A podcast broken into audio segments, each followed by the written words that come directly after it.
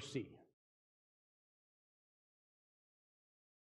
We quickly speak of it in the church.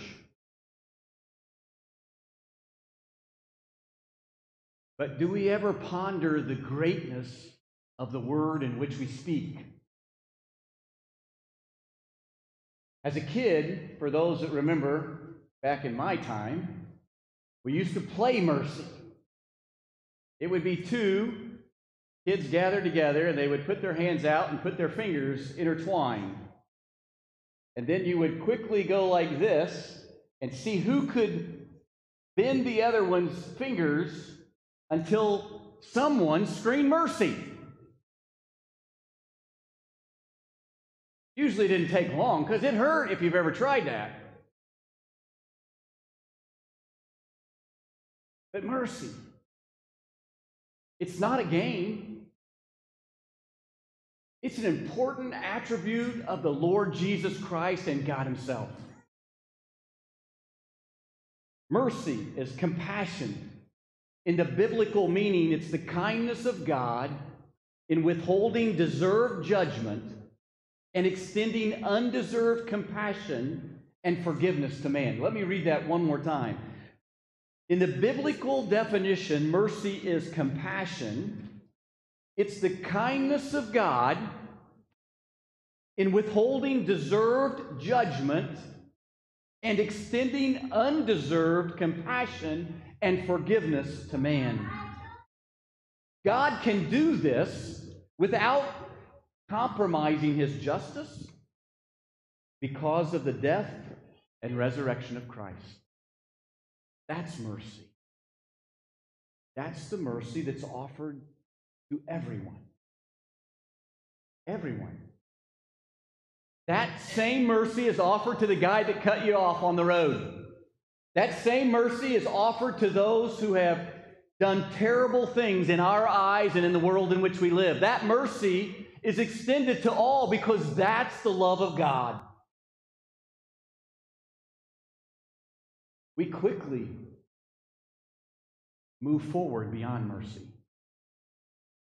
because mercy reminds us of the things that we were doing or involved in that brought about the need for mercy in our lives.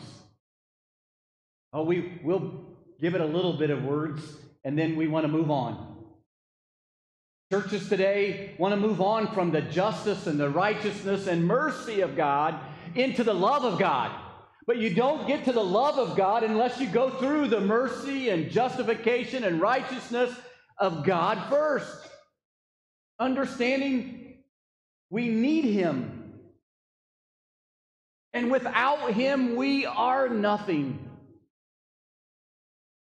A W Tozer said this about mercy. If mercy were something God had, He might use it up or leave it somewhere and forget it. But mercy is what God is. You see, we think, in that game, have mercy on me. Don't bend my fingers back anymore. I give. And it's mercy that's given and done with. But it's different when we talk about the mercy of God. Because it's not something that He takes off of a shelf and applies to you at your moment in time and then goes on about business. No, when, when we receive mercy from God, we're receiving God Himself because God is mercy. It's not a remedy. It's a relationship. And I don't know that I've met anyone in my life, and I've met some incredibly awesome people, but even they would acknowledge that they needed God's mercy. This world needs God's mercy. It may only be because of the mercy of God that Jesus is tarrying and not coming back now, because He wants to extend mercy to everyone. He wants everyone to have the, the opportunity to receive His mercy, to receive Him before that day when Jesus comes back. Because he's mercy. And his mercy is just one attribute that brings about the fullness of his love. How many times have you ever thought, mercy, mercy, give, I, I, I white flags up, Lord, I, I can't handle it anymore. And God has not changed in his own way of sharing love. He shares mercy with you and I. But it's one thing for me to put all this together. Let's, let's look and see what God's word has to say about mercy, because that's what's important. Let's look at God's word. If you'll turn with me into the book of Psalms, Psalm one nineteen, and let's read of God's mercy. Psalm one nineteen, verses one or verse one fifty-six.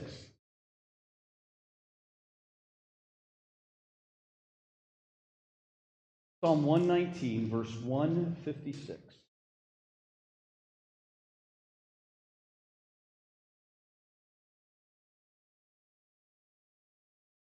It says this: Great are your mercies, O Lord. Revive me according to your ordinances. In the Old Testament, the psalmist knew of the mercies of God. He knew not just of the mercies of God, but the greatness of his mercies. Look with me now. Flip to the New Testament, the Gospel of Luke. Luke chapter one, verse seventy-eight.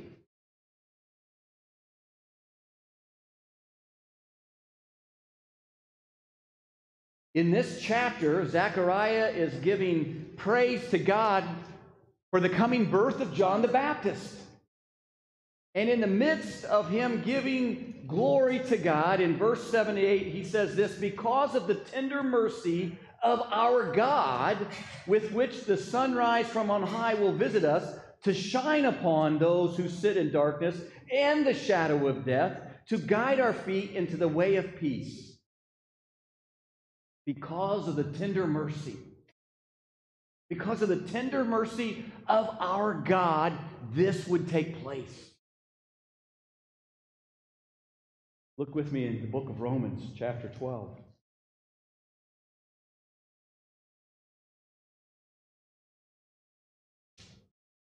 Familiar verse or verses here in Romans twelve, it talks of God's mercy as well.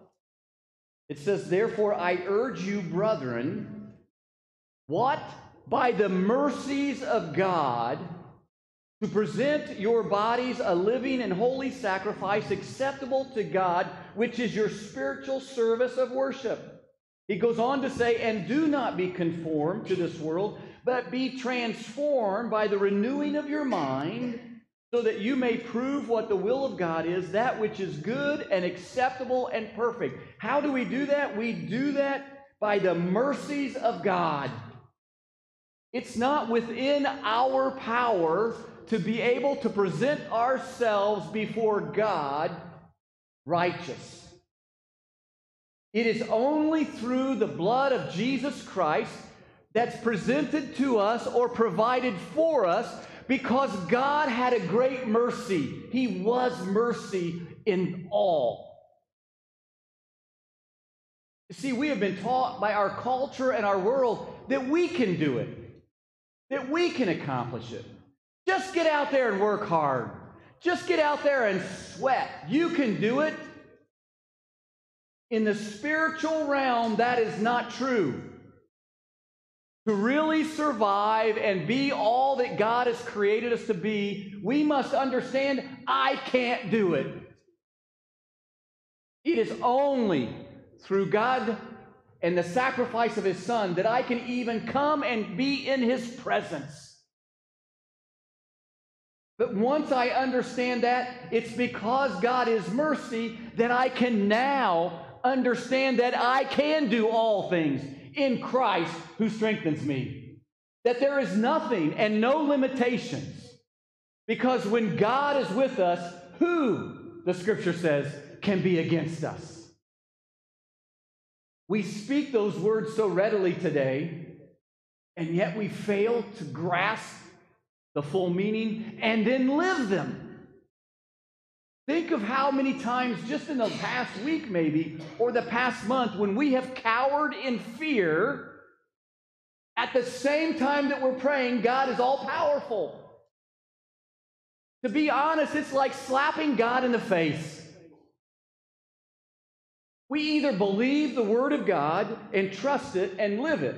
Now, I'm not going to stand here and say I can do that perfectly, because I fail miserably. But it's possible. Or otherwise, God would never have told us. To live the Spirit-filled, fruitful life that God created us to live is possible.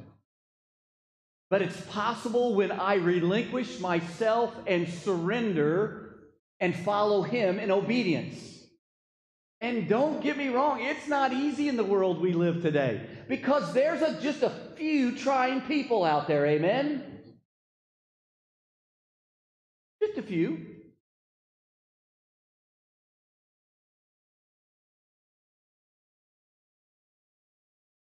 But God tells us in His Word that we are to love God and to love others. He made it short and simple. He didn't add anything to it. So I must strive in my life to find it in and of myself, and then allow Him, when I'm unable, to love everyone.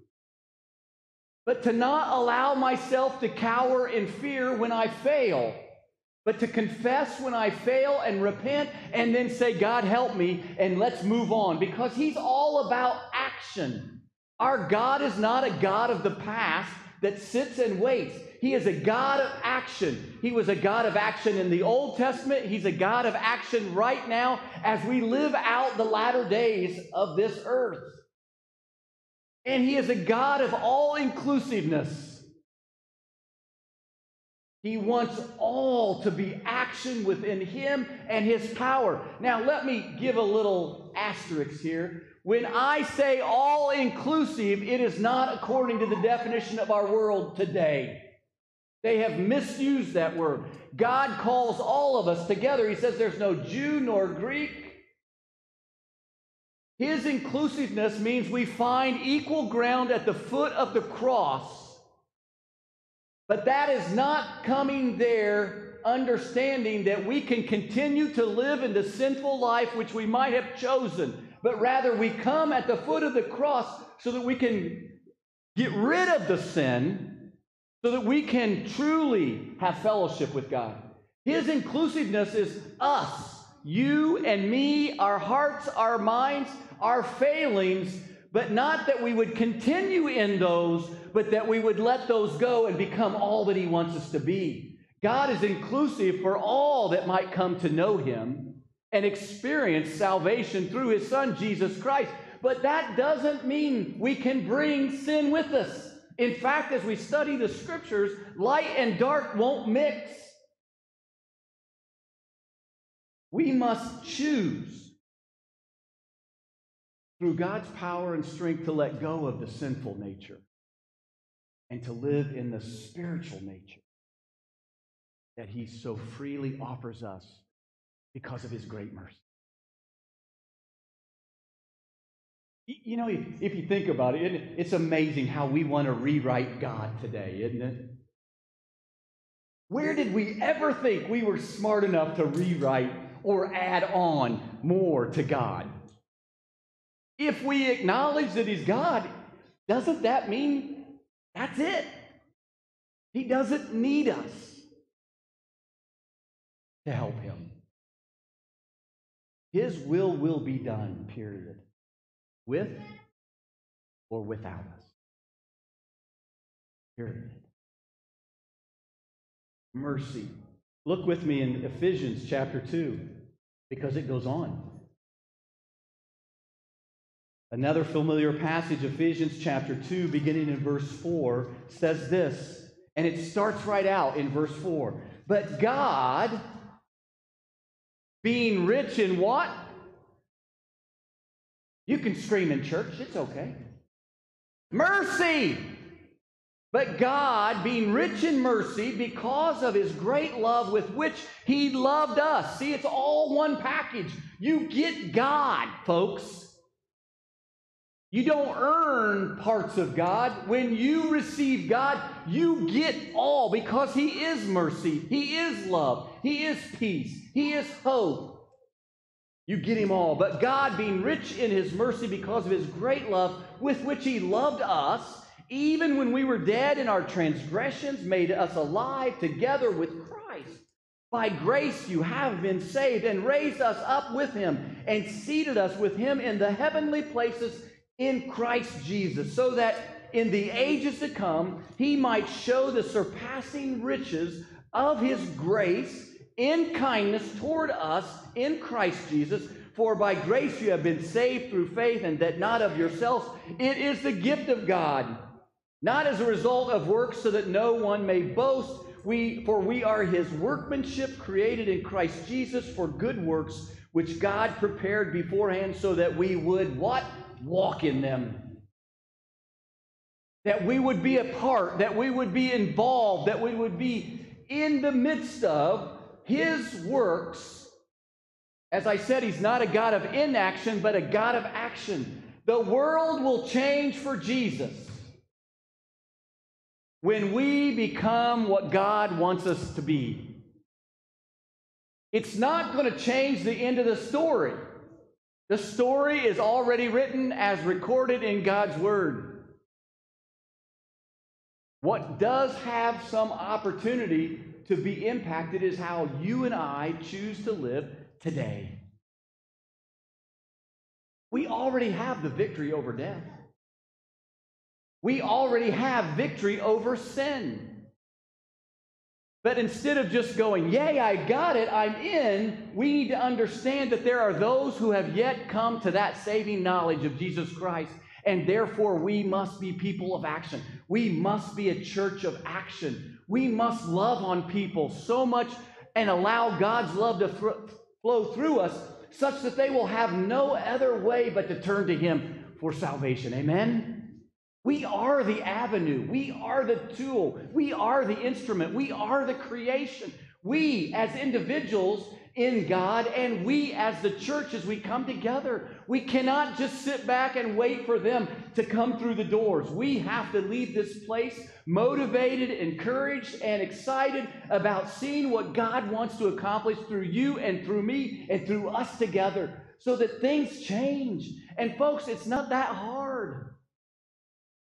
The simplest of things, when we show people love, changes people's lives. Why? Because you're good or I'm good? No. But because the love that's in us is the love of God, and God's love impacts everyone no matter what they say. The simplest of things changes people's lives. A good word, a smile. Letting them in on the highway instead of riding their tail. Not that I know about that. An opening of a door. Sending of a card. Praying for someone.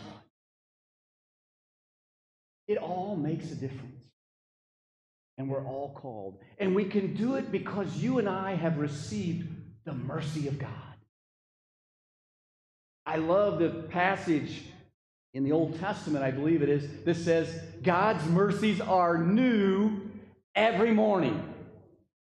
Because I'm not sure about you, but I use up my quota every day. And I'm glad he refills it the next morning, because it don't take me long to need his mercy to cover me because of my failure and my failings. And I am grateful that they're there. But I should not take advantage of it. I need to strive to continue to allow him to be more of me and live through me than I am of myself. And that's a battle for all of us, because self has taken or tried to take over the throne of our lives. Because that's what the world throws at us. It's all about me, me, me, right? It's amazing we would get in situations when we realize it's not about me, me, me. In fact, it's it's I'm in out of control. The mercy of God, we, we speak it very quickly. We read it fast. We need to dwell on the greatness of God, who is mercy.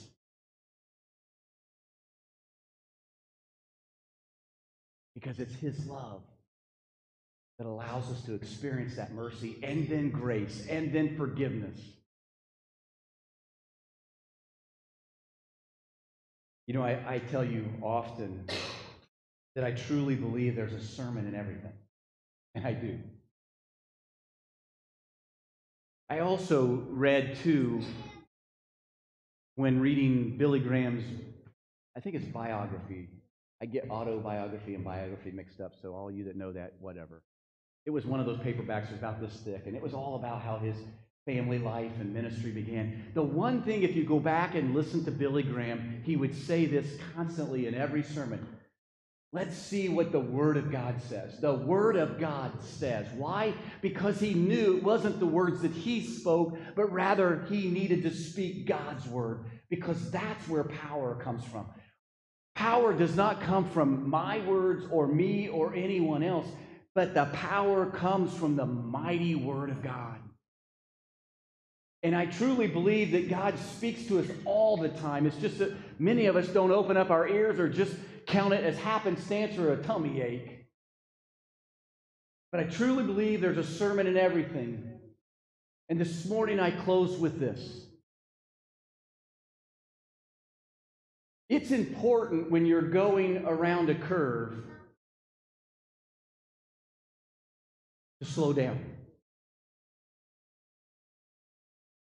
Because there are true consequences of not slowing down when you go around the curves of life. None of us are indestructible. But when we take time, even when there is a curve in our life, instead of just complaining about it or quickly trying to get out of it or find the quick fix, if we would but slow down, breathe, and seek God's guidance and direction, the outcome is so much better. So much better. Guaranteed, there are going to be curves, and there have been in all of our lives already. Sometimes they may be gradual, and it's no big deal. We can kind of maybe squeeze by by going fast.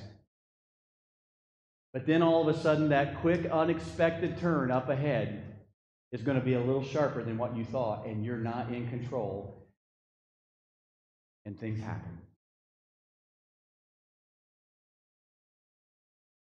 Slowing down is not a sin, especially when we slow down, give a better listen to God.